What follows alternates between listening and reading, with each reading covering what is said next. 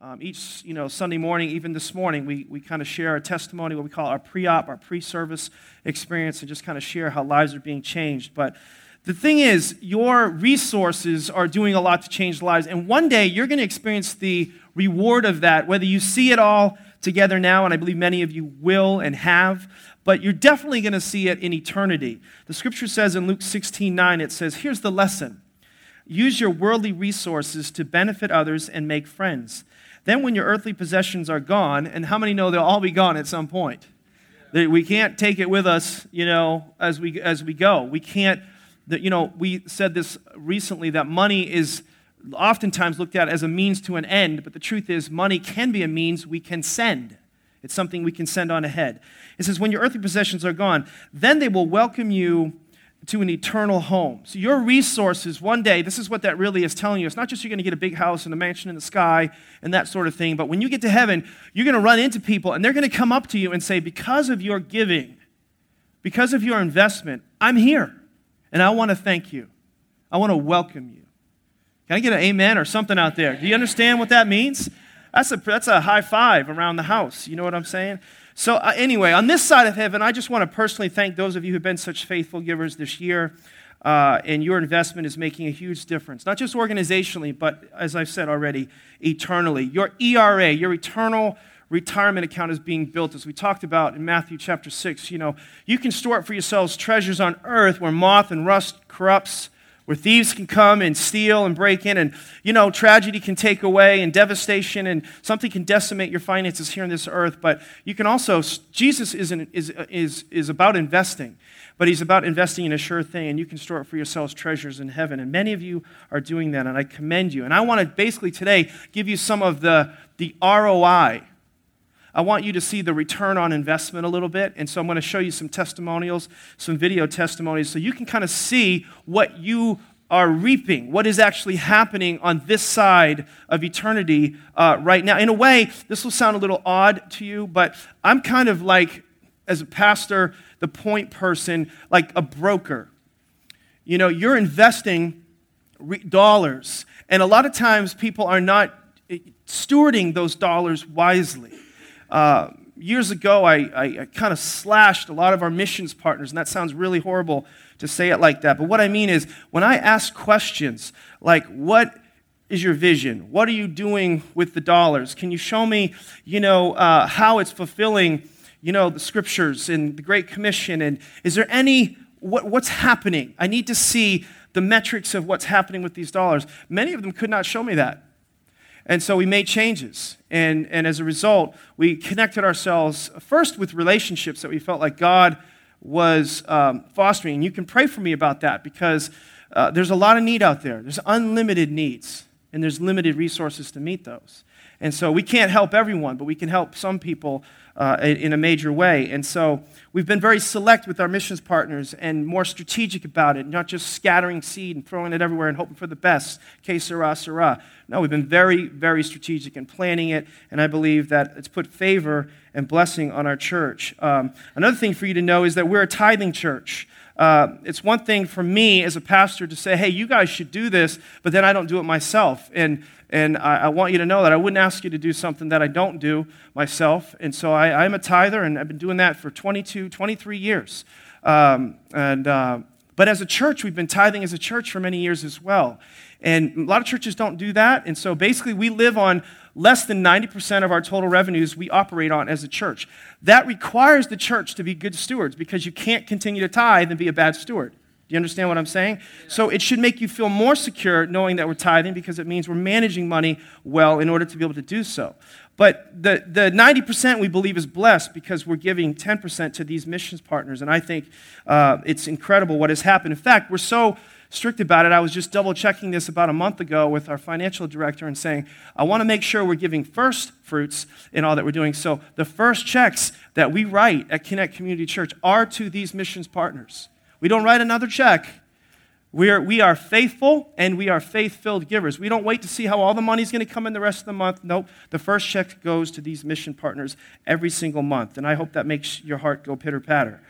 So, in short, it's a great honor to report to you some of these things today. And I, I want to give you some video updates from five of our missions partners. We will have a full report um, at, the, at, the, at the exit of the service today when you're going out. If you want uh, our, our kind of missions update to see where the money went and all the different missions partners we have and some of the different things that have happened, uh, you, can, you can get that on the way out the door. We have a kind of a full color little.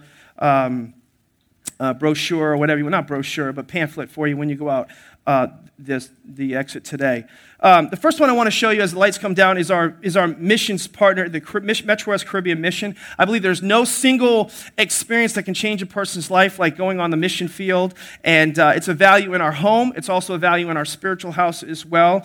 And if you are interested in getting involved in this or finding out more information, the founder, who you'll see in just a second, he's a very colorful individual, and, uh, and his wife, are here in the second service, uh, virtually every service except this weekend. Wouldn't you imagine? But anyway, would you just check this out? I want you to see one of our first missions partners, Metro West Caribbean Mission.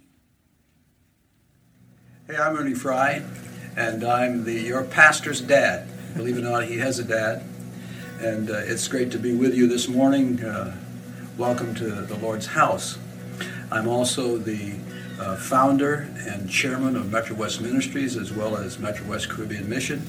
It's part of what I do, and I'm thankful to you. I love our church.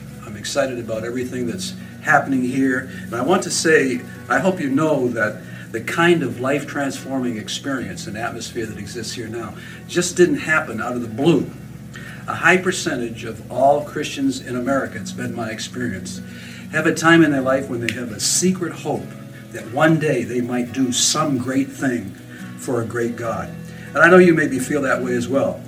But a very small percentage of all those who feel that way in our population, a very small percentage, ever actually do achieve the things they hope that they do for the Lord. They don't actually apprehend it because they don't actually have a vision. And vision, by the way, is the forerunner of provision.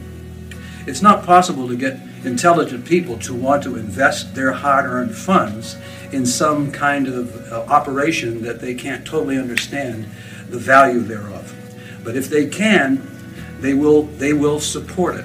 That's why I'm saying thank you to so many people today who have supported the things that we do in the third world because they understand what we do in the third world because they've seen it. First, before they were on site personally, seeing what happens in the Dominican Republic and all aspects of our ministry there, first they heard the vision that God gave me.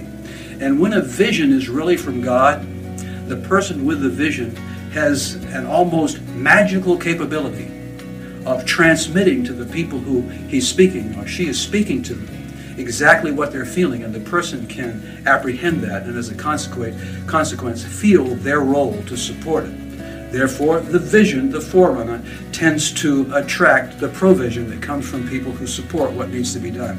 And I want to say su- such a large uh, thank you and convey to you my gratitude uh, beyond all uh, explanation for the way that you've supported what we do in the third world, uh, as a matter of fact. I like to tell you a story about your pastor when he was a young boy. My wife and I had finished a, a trip uh, ministering through Africa, and we became good friends with uh, what is now a longtime friend of mine, Dr. Jerry Kibarabara. I'm actually uh, ordained by him in his country, Kenya. And he came to the United States for a visit and was sitting at our kitchen table at an evening meal and spoke to Deryck when he was just a young boy and said, Deryck, what is your vision? And Deryck said, I don't have any vision. I don't know a vision. And Jerry Kibarabara said with a smile on his face, That's very bad, very bad, Deryck. And the next time I come, you will have a vision. I actually believe that was the beginning of my son's capacity to cultivate and entertain the whole idea of a vision which you now have seen come to pass through his ministry. And we've all had the joy, the excitement, and the inner sense of encouragement from heaven itself because one man stimulated and motivated a young boy to have a vision, and he has. And here we are sitting this morning in Connect Community Church, really inspired and carried to the place it is now by the leadership of my son, Deryck Fry. These dynamic encounters with God empower individuals to accomplish things they never dreamed they could do. The vision of Metro West Caribbean Mission has changed. I guess thousands of lives in a country I never intended to go, intended to go to. It just happens. It's the way God responds when someone responds to Him when He has tapped them on the shoulder and said, Daughter, son, I want to use you. More than anything I could say today is I want to take once again this time to express my heartfelt thanks to all of you who have been supportive of me in this situation. Metro West Caribbean Mission continues to grow. Two churches there on the north coast are the largest in that whole country. And it's my, my privilege to have, to have mentored both of those pastors. I appreciate all that you've done to, to help us, every one of you who have come on mission trips, and all that you will do in the future as we cultivate and develop even more this great mission in Jesus' name. The Lord bless you richly. Amen. Amen. As we keep going forward, um, one of our other missions partners is Barnabas Ministries. Uh, one of the kind of sweet spots of Connect Community Church is really a passion to help leaders, specifically pastors. The Bible says, if you smite the shepherd, the sheep will scatter. Have you ever heard that scripture before? And so, no? Okay, well, anyway, there you go. Um, in other words, the enemy is strategic. And so, if he can take out the key influencer, he can destroy a whole bunch of people in the process. He does the same thing with families and hit a father and destroy a family. It's the same idea in churches. So, Barnabas is really strategic about trying to help uh, pastors and hold them up. I remember a movie I watched years ago, Superman, the, one of the earlier ones, and I remember uh, Lois Lane falling off a building or something like that, and Superman comes up underneath her and catches her. If you guys remember this, I'm dating myself a lot. But, uh, and, and, and he goes, I got you, Lois. And then Lois looked at him and said, Yeah, but who's got you? And, and, and who's holding up the pastors? And I want you to know that who's got these, these, these guys covered is Barnabas Ministries. Check out one of our other strategic partners and a mentor in the faith to me, Dick Germain. Hi, I'm Dick Germain, the founder and executive director of Barnabas Ministries, a ministry aimed at supporting and encouraging pastors in one of the most difficult times in the history of America in which to be a pastor. I myself have pastored for 49 years, and I have experienced just about everything a pastor can go through, from the high points to the low points, to depression, to even leaving a church ahead of being kicked out. I know what pastors today are facing, and it's my heart's desire and the aim of Barnabas Ministries to help pastors. Let me give you one example. 67% of all pastors acknowledge that they do not have a confidant, close friend, or support in pastoral ministry. They're doing it alone. That's a formula for failure. 11 years ago, we started Barnabas Ministries when I stepped down from senior pastorate of my former church. And in those 11 years, Connect Community Church has been with us every step of the way the only church to put more money and greater prayer effort into this ministry is my home church. I look at Connect Community Church seriously, like the Apostle Paul looked at the church in Philippi. Periodically, we want to know how we're doing with the many pastors in our groups. We have over 200 pastors in support groups now. So we took a survey back in April and asked them certain questions. One question was, How long have you been in a group? 53% said that they had been in a group less than three years. That is significant growth. And the fact that pastors meet on an average in their groups every other week for two to three hours tells you what they're getting out of it. One of the questions we asked them was, What best characterizes Barnabas Ministries for you? 79% said a place where I can build safe relationships. 75% said a place where I find encouragement as I slug it out as a pastor. and 71% said a place where I find support with all I need. We no longer know the exact number of pastoral support groups because the movement has now gone viral.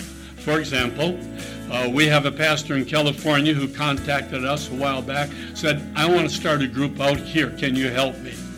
two different pastors in parts of western New England did the same thing with us in the last several months. We have a pastor in the greater Hartford area pastoring one of the largest churches in New England.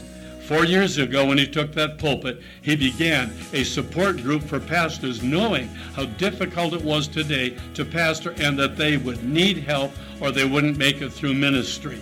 Only about 10% of all pastors now make it all the way through to the point where they retire as pastors.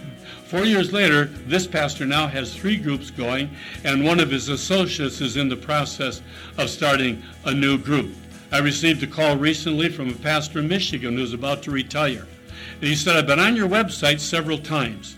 I like what I see you doing uh, with pastors. I want to talk to you about how can I do something similar to that. We now have grown to the place where we also have six uh, distinct regions, which we call Barnabas Ministries Regional Centers. I have a director over each one of these who oversees the groups there, cares for the pastors there, because they too know what it's like to be in pastoral ministry today. Each of them is committed to building as many groups as they can. In conclusion, I want to say with all my heart to you folks at Connect Community Church, I thank God for you, not only for the financial support and the prayer support you give us, but especially because you have a genuine kingdom vision, as well as a great vision for building the best church you possibly can. I commend you for it. I stand with you in it, and I say, God bless you. Isn't that awesome? Isn't that awesome? Love Pastor Dick, incredible leader. You guys made that possible. I want to also show you our next missions partner, One Hope. Uh, these are some very close friends uh, of mine. Um, Rob Hoskins, uh, you know, is an incredible man of God. You'll see him. These are some of the humblest people on the planet. I'm I, just being with them. I, I literally, I, I just, I'd fly anywhere with them, go anywhere with them. They're just incredible people. I don't know how to explain it. These are just life giving relationships. They're changing the world. Their vision is uh, every child, the Word of God. Um, there, you'll see in our missions update that uh, they're just shy of reaching 1 billion children with the Word of God in their 40 years of ministry. Um, incredible organization, and um, they're getting it done. Just recently, I told you about the partnership between YouVersion and This Is One Hope. These are the guys that created the new Kids Bible app. So just check it out. Here's Rob Hoskins.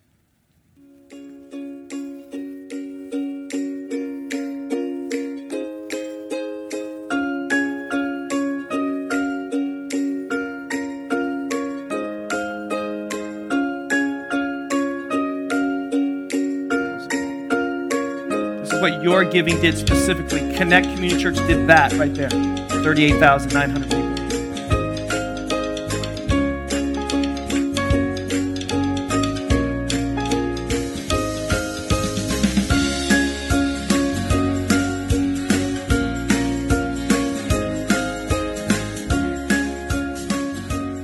Hello, Pastor Deryck and Stacy and everyone at Connect Community Church. This is Rob Hoskins, president of One Hope. I just wanted to personally thank you for your partnership this last year. Together, through your giving, we were able to reach 38,690 children and youth with God's Word. That's Connect Community When we look at these exclusive. numbers, it's easy to lose the focus on the individual, but each number is a child. I want to share with you about one of these. His name is June. Like millions of other people in China, June was left behind at home with his grandparents in a rural area while his parents were part of the great urban migration, they were looking for jobs in the city. He was devastated when his parents left. He felt lonely and depressed. Then last summer, he was part of a One Hope Scripture initiative in his hometown. Soon after, he came to know Jesus as his Savior. The next time his parents called, he shared about his new faith in Jesus, and he was so filled with joy and excitement. He even used the materials that he received to share the gospel with his parents, and then he led them to pray over the phone for salvation. This is the power of God's Word. It is an unstoppable seed that is spreading and changing lives around the world. We are so blessed to walk alongside partners like you and to be part of God's work to reach every child with His life transforming Word. And we couldn't do it without you. Isn't that awesome? Just so you know, 1% uh, of our, I'm just I appreciate your applause. Trust me, I want to celebrate so bad. But uh, just for the sake of time. 1% of our total budget goes to One Hope. Our next partner is the Association of Related Churches. There may be no single organization that I've been a part of where I haven't seen where, where I've seen the hand of God so manifest. I was actually at the first roundtable when this association began with just a handful of men. Uh, the co-founder uh, of the ARC uh, and um, you know, a pastor in my life, Pastor Chris Hodges, the over, one of our overseers in this church. Uh, we'll speak to you in just a second. But I've seen this thing grow and literally sweep the country uh, in just a profound way.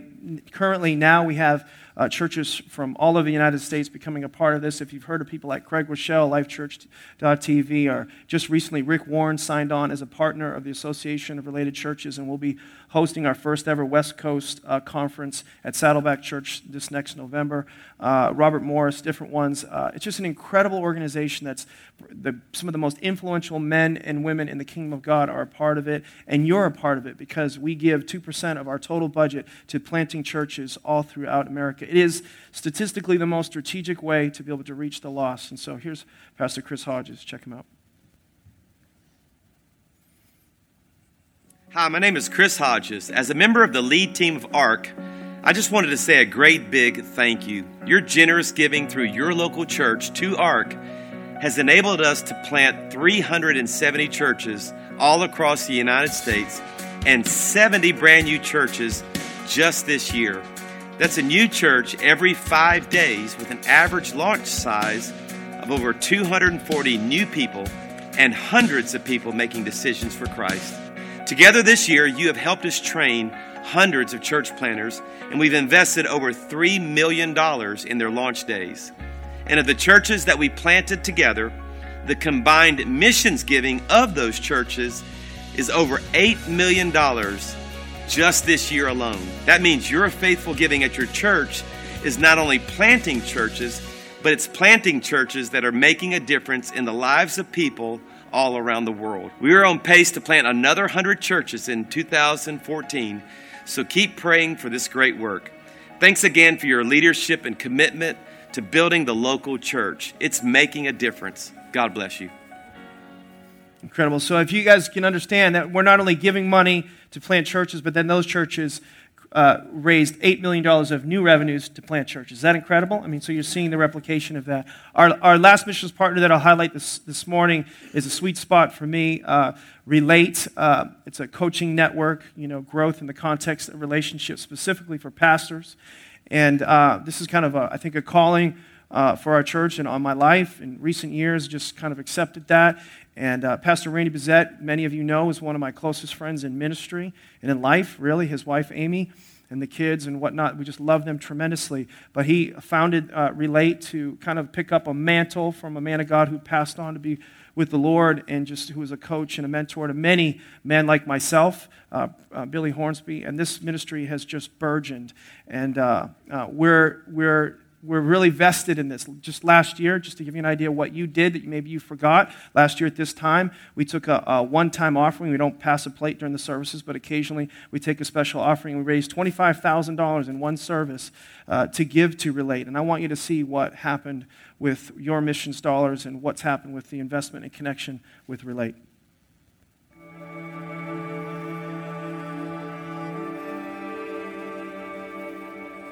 Well, what's happening? Connect Community Church. My name is Randy Bezet. I pastor of Bayside Community Church. I'm also the president of Relate Coaching. And I just wanted to take a moment and say thank you for your generosity, your involvement in Relate Coaching. And Relate Coaching is simply this it's a coaching network where we help encourage and invest in other churches across America. In fact, you have been involved in this. You have been involved in helping hundreds of churches across America, coaching them and making a difference in them and helping their churches grow and make a greater impact in their area. Listen to this. Just a couple of months ago, we had a Relate conference right there in the Boston in the New England area. And we had pastors from all over the area that came. We also had, listen to this, we also had seven pastors from the Greek Orthodox Church that were there. That's kind of cool. I mean, that really is amazing. That shows you the impact of relate coaching. And those Greek Orthodox priests, they signed up for Relate Coaching so they can learn how to grow their church and make a greater impact for the kingdom of God.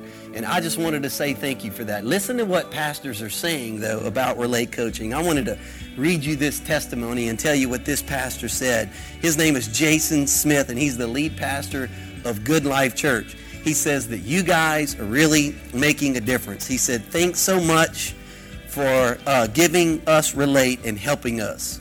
Uh, pastor Deryck is a Relate coach who's personally investing in Jason, this pastor that I'm talking about. And he says that he has learned so many things from Relate coaching, from service times and when to have service times and how many chairs to put up and how to invest and raise up leaders in his church. All of these things have come as a direct of him being involved in Relate coaching. And he says, thank you so much. And this is not just information that he's getting, but he personally says it's bigger than that.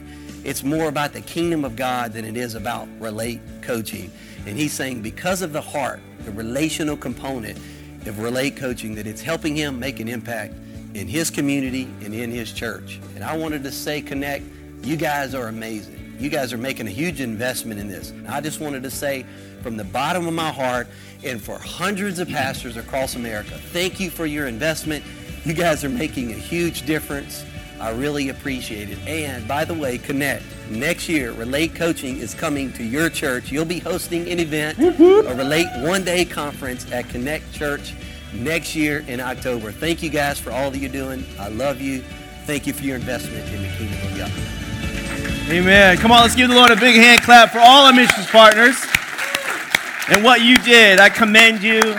I commend you. What a great job. I'm so proud of you guys. Uh, we got to get ready for Relate next year, so we have room. Amen. Last last time we hosted it here, we barely had room. So praise the Lord. We'll, in Jesus' name, be done with some of the renovations by the time that happens. All right. So that's what we did do. Okay, that's what happened. Now imagine what with the with the resources that we've raised for Connect the Dots. Can you imagine what we can do in this coming year? In other words, when you look back and you just take a percentage of the total revenues of Connect uh, you know, 13% of our income was given last year to missions, these missions partners. And you get to see a little bit about what happened and some more if you want to read about it.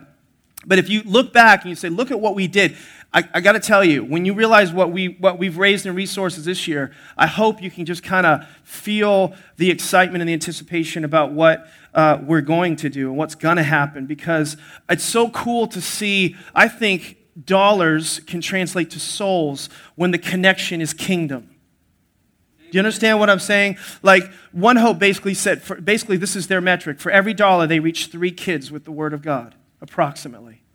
So you can see when, when, we, when, when you can see what we did. We, we raised almost 37,000 kids with the Word of God.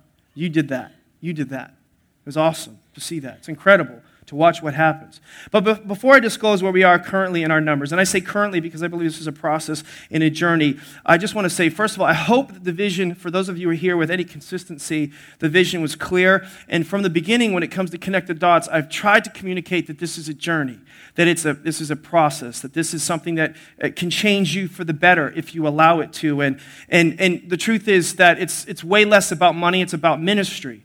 But the more money, the more ministry that we can do. And in fact, my job is actually uh, not to raise dollars, but to just raise awareness or raise vision in our lives. Just like my father was saying earlier, that vision precedes provision. And so your job, your job as a church, and you caught this, was to pray. Just talk to God. And then just simply do what he says. Pray and obey. And, and that's what many of you did, and I thank you for that. And there's two different kind of approaches that a lot of people in my position uh, pursue in situations like this. They go into a capital campaign and they try to raise as much money as they possibly can. And I want you to know that really wasn't my, really wasn't my focus. My focus was to get people to do what the Bible says first. And even if, even if, listen, even if the campaign failed, but if the culture was healthier, if people began to follow what God's word said, and they did what God's word said, if for, for example, emphasizing the tithe, returning to God what is already His, if people would just tithe, there's no need for a campaign. And so my, my emphasis has been more on that. And many of you caught that, and I'll highlight that in just a little bit. But there's different levels of giving. There's, there's kind of returning God what's already His, there's offerings, and then there's that sacrificial level of giving. And we really experienced all of that in this campaign. And if you're, by the way, if you're new to this, we don't talk about money all the time, but this is kind of a, this is kind of a highlight today of what uh, Connect has done. And I hope you, are you guys interested in this information? Okay, I need a little bit of participation once in a while. But it's been my conviction, my conviction, kind of my heart cry that people would just do what God says because I know you'll be blessed. I don't want you to kind of rob Peter to pay Paul or just kind of swipe it and then wipe your tears later asking, why did I do that? You know, I, I, I don't want that. I, again, I'd rather fail in, in, in, in the campaign and succeed at having people give to this and not, but, but but not follow God's word. And so I believe in the long, wrong run, it's better for you, it's better for the church, it's just better all around for everybody. We're blessed to be a blessing. That's been the vision from the beginning. And so, in short, if, if, if we're struggling in our finances, and if you're out there and you're struggling in your finances, um, there's really only three reasons it would be. You know, I heard uh, Pastor Roy Stockstill say this. He said, one is waste, we're just not stewarding wisely. Two, we're dishonoring God, we're not doing what He says. And then three, we don't have enough vision. We don't have vision. We don't really know what we're living for. We don't have an eternal perspective. And so I believe as a church, we've done a pretty good job at this. And we're getting better all the time. And I intend to get better. I intend to be a good leader in this area for you, even better as we go forward. So here's what, here's what, what happened. And I don't want to tempt you to give you a true picture without overemphasizing numbers, but I'm going to give you some numbers, okay? So here's our total first fruits offering. Our total first fruits offering, this is what this represents. It represents the cash that came in, all right, so that we could immediately do something. And that was one of the things I was trying to emphasize. And so our total first fruits cash offering was $294,613.28. Is that unbelievable? Just to give you that in perspective, okay, this is nearly five times greater than any single offering in the history of our church. We had a one time offering seven years ago of $64,000. Other than that, nothing has exceeded our relate offering last year of 25000 The average first fruits offering, according to Injoy Stewardship Solutions, a company we've consulted with, is between 3 to 5% of the total. We crushed that number. And so and, uh, anyway, I'll continue. So that's our total first fruits cash offering. Our totals, this is pledges plus cash offerings to date. So the, the cash offering, 294,000 plus our pledges came to currently $756,931. 756,900. All right? So, all right. Now, here's what's really encouraging to me as a pastor, because this is what this is what this shows me that you guys get it. This is an important fact for, for the full picture. Our total new revenues by percent and dollars to be applied to the general fund. Uh, this is again just estimated over the next two years, and I'll try to explain this better as I go. But this is over the next two years. This is the total increase in percent in revenues going to the general fund, not connect the dots going to uh, the dollars, the actual dollars, over the next two years, but actually it'll be beyond that. And this took place during the economic series. Was $360,000 of new income over the next two years, $180,000 per year, a 30% increase in our tithe base over the economic series. So, so here's what that means. The reality is that some of you get it. Some, some pastors won't say this because they think, well, they're all set. They don't need my money. This is what I think. I think that people who give will be blessed, and I think to whom much is given, much is required. So I think there's a capacity on our church to do more because more money means more ministry. More ministry that we do for God, more blessing for the people who are giving to ministry. Does that make sense? And so I'm not afraid to give you that. I'm actually excited to be able to give you that because it's basically saying that there's been a there's a culture shift in our church. We have more people believing what God says. And I am praying for you with all my passion that you experience the blessing and that you kind of hold on. I want to be very personal about this as much as I can. I'm amazed truly at what some people in this church gave. Uh, and it's far less about amounts to me. It's much more about sacrifice. There are few people, there are a few people here just shocked me. And some people here can and are able to do something significant. In other words, it's easy to write checks, but some decided to do something sacrificial. And it, it took faith to do that. And I just am amazed by you. It's an awesome um, place to stand and sit and watch. I know some of you, I know your situations, and I can only say that God is well pleased with you. It's just unbelievable. You'll be blessed in this life and in the life to come, and I'll show you that in the Word in just a little bit. To be even more transparent, I believe the first fruit offering was so high because that's what was communicated most. This is an old phrase, and this doesn't fit perfectly, but the squeaky wheel gets the oil. And what I basically said to the church was hey, the social space of our church is an important component in the journey of connect the dots. The first dot, I think you heard me, was really important. There was a, there was a valid, um, a conscientious, whatever, concern that you would not see social space as spiritual, but you did. You did. That's why you gave $294,000 to it because you realize that it's critical to our church. You also realize that there's a sense of urgency, that if we don't do something, we'll actually push people away.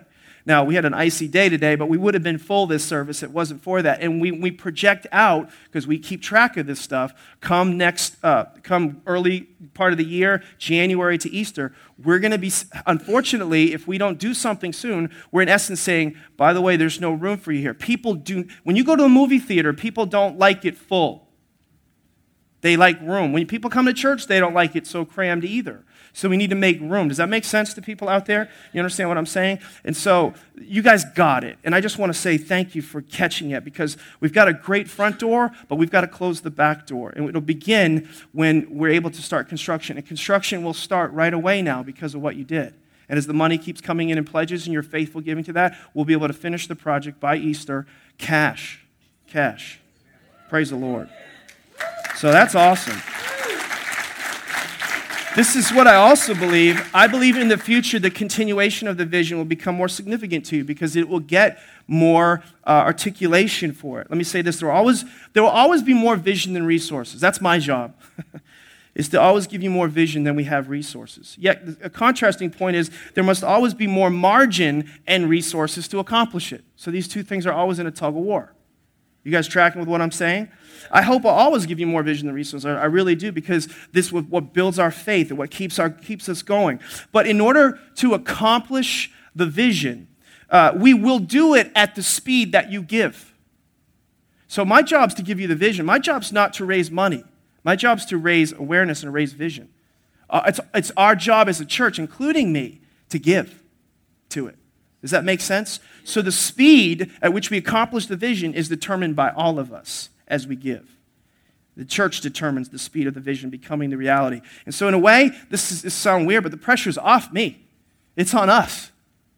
It's on us, all of us. Off me as a pastor, on all of us as the people of God in this church. And so, our plan as we go forward is to create more margin, resources, and financially so we are ready for next steps. More dream team, more resources in the bank so that we can start a new campus in the future.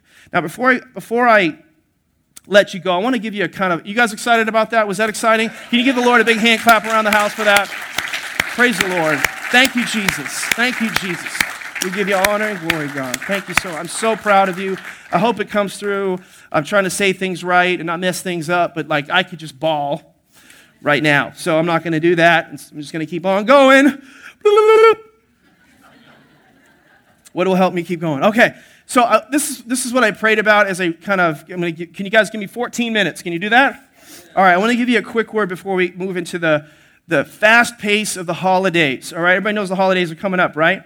And I felt the Lord kind of prod me to kind of, I don't know, exhort is a, is a kind of strong word, warn a little bit, prepare you for the temptation and the allurements of a uh, uh, extremely indulgent uh, season, fiscally and physically. You know, Thanksgiving, I probably, you probably said, could you just started this a couple of days ago?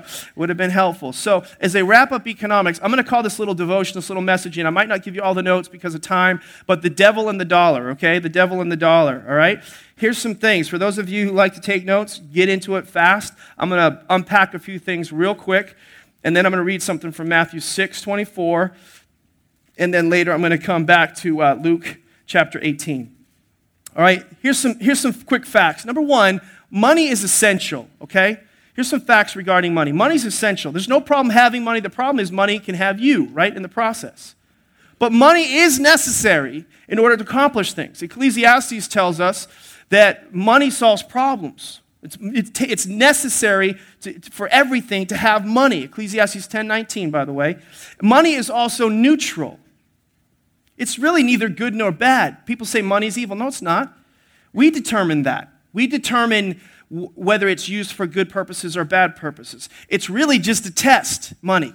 It's a tool something we use to accomplish certain things. It's a trademark. It shows really where our heart is, what we belong to, what's important to us. Money just reveals our heart, our loyalties, our abilities. The last thing, and the one I want to camp on a little bit, is money is spiritual. This is the one I really want you to see today. All money has a spirit on it. And I'll come back to that in just a second. All money has a spirit on it. Matthew chapter 6, verse 24 says, No one can serve two masters.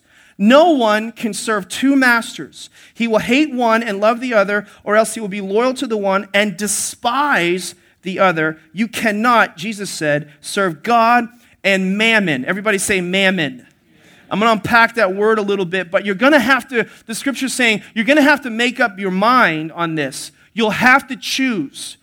There's not like, there's not like going to be a, you can take them both. I'll have it all. We're either serving God or we're serving money. And so the focus today is that God, we, we know this from the scriptures. The Bible says God is a spirit. But mammon is a type of God, not the one true God, but, but it's a spirit, a spirit of mammon. It's a small g. It's like the, it's like the money God, mammon.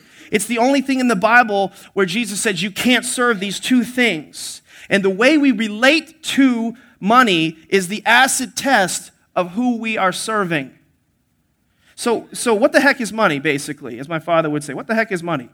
What the heck is mammon, I should say? Mammon comes from an Aramaic word which refers to riches. Mammon, the short version is it's the money god. It's money, it's the money god personified, all right? This word originated in, from the Syrians, and it meant, again, God of riches. And this Syrian word actually came and got its roots from Babylon. Anybody ever heard of Babylon? All right? Where, that's where people just babble on and on, right? Uh, no, that's just seeing if you're paying attention. All right? Well, Babylon is where we get that whole story of the Tower of Babel, right? Tower of Babel. Babel means uh, sown in confusion or a, or a city of confusion. That was the result of this spirit of mammon, this Babylonian spirit, this root spirit. Eventually, what happened was this Tower of Babel, it was kind of, Genesis 22, it was, or 11, it was man's message to God. It was, it was really the people, man, saying uh, they were building a system, they were building a structure, they were building kind of a, a belief system. Uh, Babel uh, represented a prideful, arrogant uh, spirit on people who, in essence, were saying, We don't need you, God. We got it. We can do anything and everything on our own. There was this spirit that says, I, I, I, can take care of all of that. You don't need God. I can take care of all that. This is, this is where this root problem came from. This spirit of mammon came from. Mammon is a spirit. And by the way, it talks. It tells you things like, don't give to connect the dots because then you won't have enough to do da da da da. It talks to us. Mammon is a spirit that rests on money if not attended to. All money has a spirit on it. It's either God's spirit, which blesses it, or it's mammon, which tries to control and rule you. And Jesus said you can't serve both. You can't serve the true God and place, you know, uh, uh, in place of God's spirit. That's why it's so important. That's why I, I, it's not a have to. Well, it is according to Scripture, but that's why it's so important to tithe because then your money is now blessed. It's protected. Malachi says that he'll protect and provide, he'll rebuke the devourer for your sake.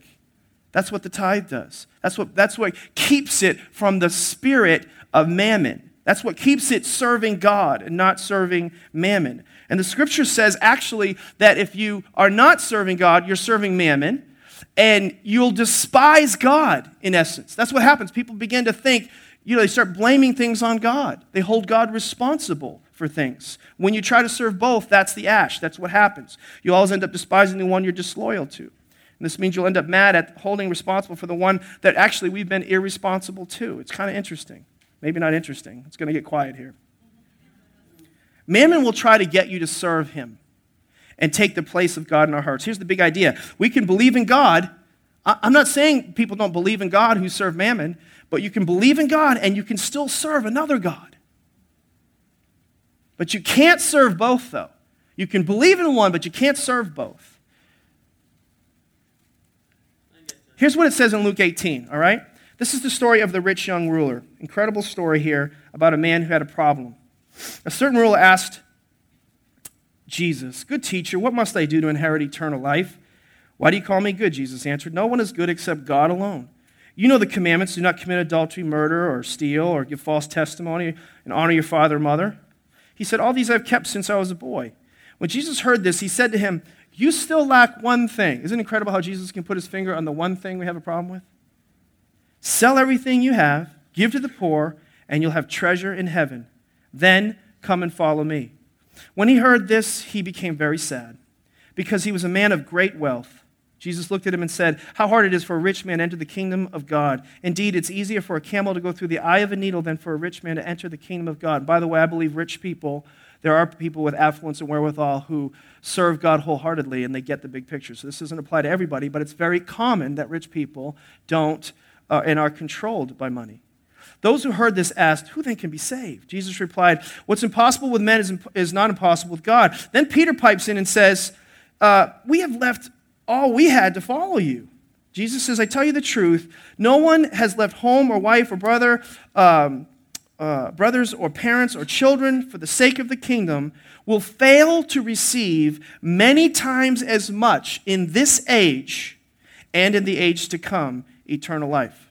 So here's the deal this guy was a good man. He kept the Ten Commandments, you know, he did what was right according to the law, but he had one little problem. He had one, there's one thing he had an issue with. And I believe this, and this is my opinion, and I, I like to separate sometimes. Sometimes I preach very boldly, and other times I want to present something that's an opinion. But this is an opinion of mine. I believe that this, um, this would be the disciple who would replace Jesus, that Jesus was recruiting one of the, a new 12, one of the 12. You know, Judas betrayed Jesus. He was the devil who had a problem with the dollar. Judas and he was destroyed by his, by his problem. But it was interesting that he goes to this man and he puts his finger right on the thing that could change the course and trajectory of his life so that he could fulfill his purpose. Jesus always, he uniquely called people. He called people and just say, Come and follow me. He did that with Peter. He did that with Matthew. He did that with many of the disciples, Nathaniel. He did it with James and John. And he's calling this person to be a disciple. And I believe he was, he was, he was going to be one of Jesus' 12. But he walked away sad. Why? Why did he do that? Because he loved money more than he loved God. What can we learn from this rich young ruler? Number one, he represents, I believe, every believer, every type of Christian there is who has a wrong relationship with money. There's no doubt this guy went to heaven. There's no doubt that this guy was a good man, but, but he was a believer with a problem. It kept him from fulfilling, I believe, his potential. Let me just say this there are good hearted people, good people in this room, but if you have a wrong relationship with money, it can keep you from the great plan that God has for your life. Your full, your full and complete destiny in God. It won't keep you from going to heaven, don't get me wrong. In, in most cases, although 1 Timothy 6 does show some traps that are there for us. It won't necessarily keep you from God's love, that's for sure but it can keep you from your true destiny a love for money, serving mammon. Luke 18 22 says, You still lack one thing. Sell everything you have, give to the poor, and you'll have treasure in heaven. Then come follow me. When he heard this, he became very sad because he was very wealthy. You can't serve both and fulfill your destiny. Ultimately, you're going to have to decide. The historical fact about this particular story is that this conversation actually happened in 33, approximately 33 AD. What's interesting, what we don't always know until digging into it, that in 70 AD, the Romans came in and just wiped out and decimated this particular area. And all the, all the Israelites lost everything they had. So this particular individual who was very wealthy, living for that, really had, you know, a little over 30 years to enjoy it. And I believe really this, this is why I'm telling you that, is because he gave up being maybe one, maybe one, again, maybe, you can think about it, you can process it for yourself, one of the 12 for money that would last 30 years. Here's the, here's the second point He was a good man, but he could have been a great man. Think about this. Peter was watching this. And of course, Peter's kind of interesting character all by himself. He's always paying attention and he's always got something he'd like to add. But Peter says this He says, uh, You know, what's, what's up with all this? We've left all we had. And Jesus says, Hey, listen. Uh, uh, Peter says, We've left all we had to follow you. Truly, exclamation point, I tell you, Jesus says to them, so he goes really big into this. No one has left home or wife or brothers or sisters or parents or children for the sake of the kingdom of God will fail to receive many times as much in this age and in the age to come eternal life. It's harder, you know, Jesus is saying it's hard for rich people to get to heaven than for a camel to go through the eye of a needle. But now there are many rich who have this this, this wrong relationship with money, but some don't. And Peter's there watching and he's wondering, Do you notice that? And Jesus is saying, Absolutely, I notice. Let me tell you something, Peter. Anyone who gives up anything to serve me will receive many times more in this life. That's what this scripture says. Are you guys hearing this out there? There are no losers to those who give to the kingdom. No losers. Why did, the, why did the rich young ruler walk away? Because he walked away because of his love of money. He had money, but money had him also. 1 Timothy 6 says, For the love of money, it's not evil, it's neutral. The love of money is the root of all kinds of evil. Some people eager for money have wandered from the faith and pierced themselves with many griefs. 2 Timothy 3 1 and 2 says, Mark this in the last times, last days, people be lovers of themselves and lovers of money. I'm just telling you, church, we have to watch out for that. Be careful. Be careful. Because the mammon God, the little, the God of money, it promises everything that God does, but it doesn't deliver. You know, I saw this story about this pornographer who had this huge home, and they were doing this whole, like, you know, I don't know what the show was or whatever, but they were just highlighting this guy's home. And, and he was just talking about all that he'd been given and, and all that he had and all his wealth. And but he did it through immoral means. Money comes to us and says, you can, ha- you can do whatever you want. You can have whatever you want, illegally, immorally, and have as much as you need. And if you'll serve me, I'll make you, I'll promise you, I'll give you these four promises. I'll make you secure. I'll make you a somebody. I'll give you, I'll make you happy. I'll make you fulfilled. I'll, I'll, I'll, I'll make you free. All these different things that mammon promises, but it actually doesn't do any of those at the end of the day. And this is what, you know, sometimes it, it looks like on the outside, but it's really not reality. I heard this quote from Jim Carrey recently. He said this. This is incredible. This is a, this is a man who's fabulously wealthy and incredibly successful. He said, I wish everyone could be rich and famous so they could realize it doesn't solve your problems. Huh. So, what does the God of money promise and fail to deliver? Number one, security. Security. Mammon lies to us and says, if you have more money, you'll be secure. It says, if you had more money, you can help more people. Listen, God helps people, not money. Amen. Jesus never said, silver and gold, I have a lot of. Here, let me write a check for you. He didn't say that. In, in, my, you know, in the name of my account, get better. Jesus didn't say that. Can I have an amen out there? Those who trust in riches will fall, but the righteous will thrive like a green leaf. Our security must be in God, not in money. And those kind of statements that money, it, it kind of declares our allegiance to God. We're saying, I serve both. And we have to say, money is not my source. The other thing it promises is that you'll be a somebody or you'll have an identity. It'll give you an identity. Mammon, the money God says you'll be a somebody. Mammon says if you had more money, people would listen to you, people would follow you. If you had a big house, drive a new car, have nice clothes, then you're somebody. That's not true. If you think about this, look about how culture lies to us. The most significant people sometimes are not the people who always have money. I'm not saying that people with money are not people of influence and not somebody. I'm just saying that it's not a guarantee that they are. In fact, some people who've sacrificed a great amount, people like firemen and policemen and nurses and missionaries. You understand? They don't, they've made great sacrifices, but they're somebody, yeah, they've accomplished great things. They're very, very important. And so I don't think it's about money at all, but the money God says it is. Take Hugh Hefner and you contrast him with Mother Teresa, who, you know, served people on the streets of India, and, and she's a somebody. And God tells me who I am. Money doesn't tell me who I am. Some of the most important people in the church and in this church are not people of great means or wherewithal, but they are rich towards God and live and give sacrificially.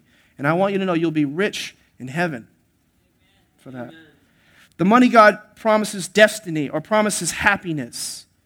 Luke 12 says, Watch out, be on your guard against all kinds of greed. Life does not consist in the abundance of one's possessions. Mammon says, if you had more money, you could have a bright future and all you need. You could have a great family, a great marriage, a great this, a great that. God will provide everything you need to fulfill your destiny. Only God. Seek first the kingdom of God and his righteousness, and all these things will be added unto you. The money God says also that it gives you freedom.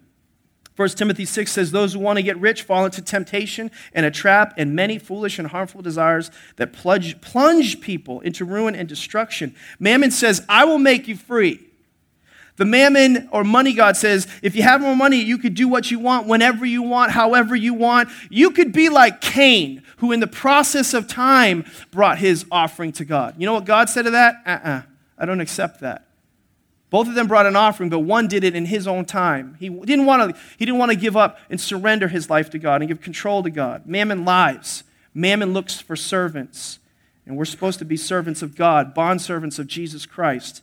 And the truth is, only God can bring these things. Only God can bring happiness, joy, peace, freedom, fulfillment. Can I have an amen out there? Destiny. Only He can do that. Mammon cannot ruin our lives. We cannot allow it to do so. And I moved to this text in Revelation. I moved it down in your notes, but I want to read this to you. Listen to this. This is kind of a scary point, but now in the future, the devil now and in the future, the devil won't use um, you know, the military to control us. He'll try to use money to control our allegiance. The Antichrist will not use military power, but monetary power. Revelation 13, it says this it's all it's also forced all the people, great and small, rich and poor, free and slave, to receive a mark on their right hands or on their foreheads. So they could not, what? Buy or sell unless they had the mark, which is the name of the beast or the number of its name. This is just, it's, it's an example of how strong, and there's no place on earth where the money God is not strong. The spirit of mammon is not stronger than in America. No place on earth where it's not stronger. And if you want to bring America to its knees, you hit its financial structures and its financial institution. Look at 9 11. Where did the planes hit? They hit our financial institutions. Because, it, because the enemy knows, who orchestrates those things behind the scenes, how to hit us the hardest. Trust me, the enemy knows that. And people are going forward in these next couple months and even in the new year. As you do, let me urge you to be mindful, to break the, the back of the spirit of mammon. How can you do that? Live on less. The best gift you can give yourself this Christmas get out of debt. Make a commitment to get out of debt. That's the best gift you can give yourself this Christmas. Don't try to do it by yourself. Don't try to do it all alone. Get help. Get help. It's not just make more money. No, it's learn how to live on less. You know what else you can do to break the back of the enemy? Give more. Keep your commitment. The Bible says he who keeps his word to his own hurt and changes not. The person who does that, Psalm 15, 4, will never be shaken. You'll never be shaken. Will you stand your feet? Let me pray for you. I went five over. I apologize what I said. I get on a roll. Let me pray this over you. Would you just close your eyes, bow your heads?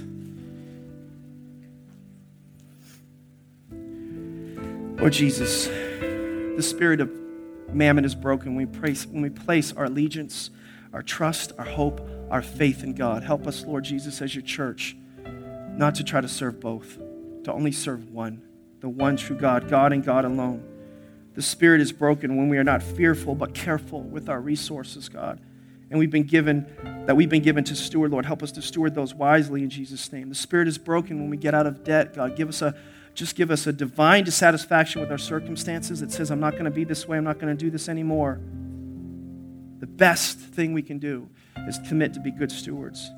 Not put a noose around our neck anymore and be unwise in our decisions. God, I pray that the Holy Spirit quicken people, Lord, in this season they're going into to be wise, to be careful, to be cautious.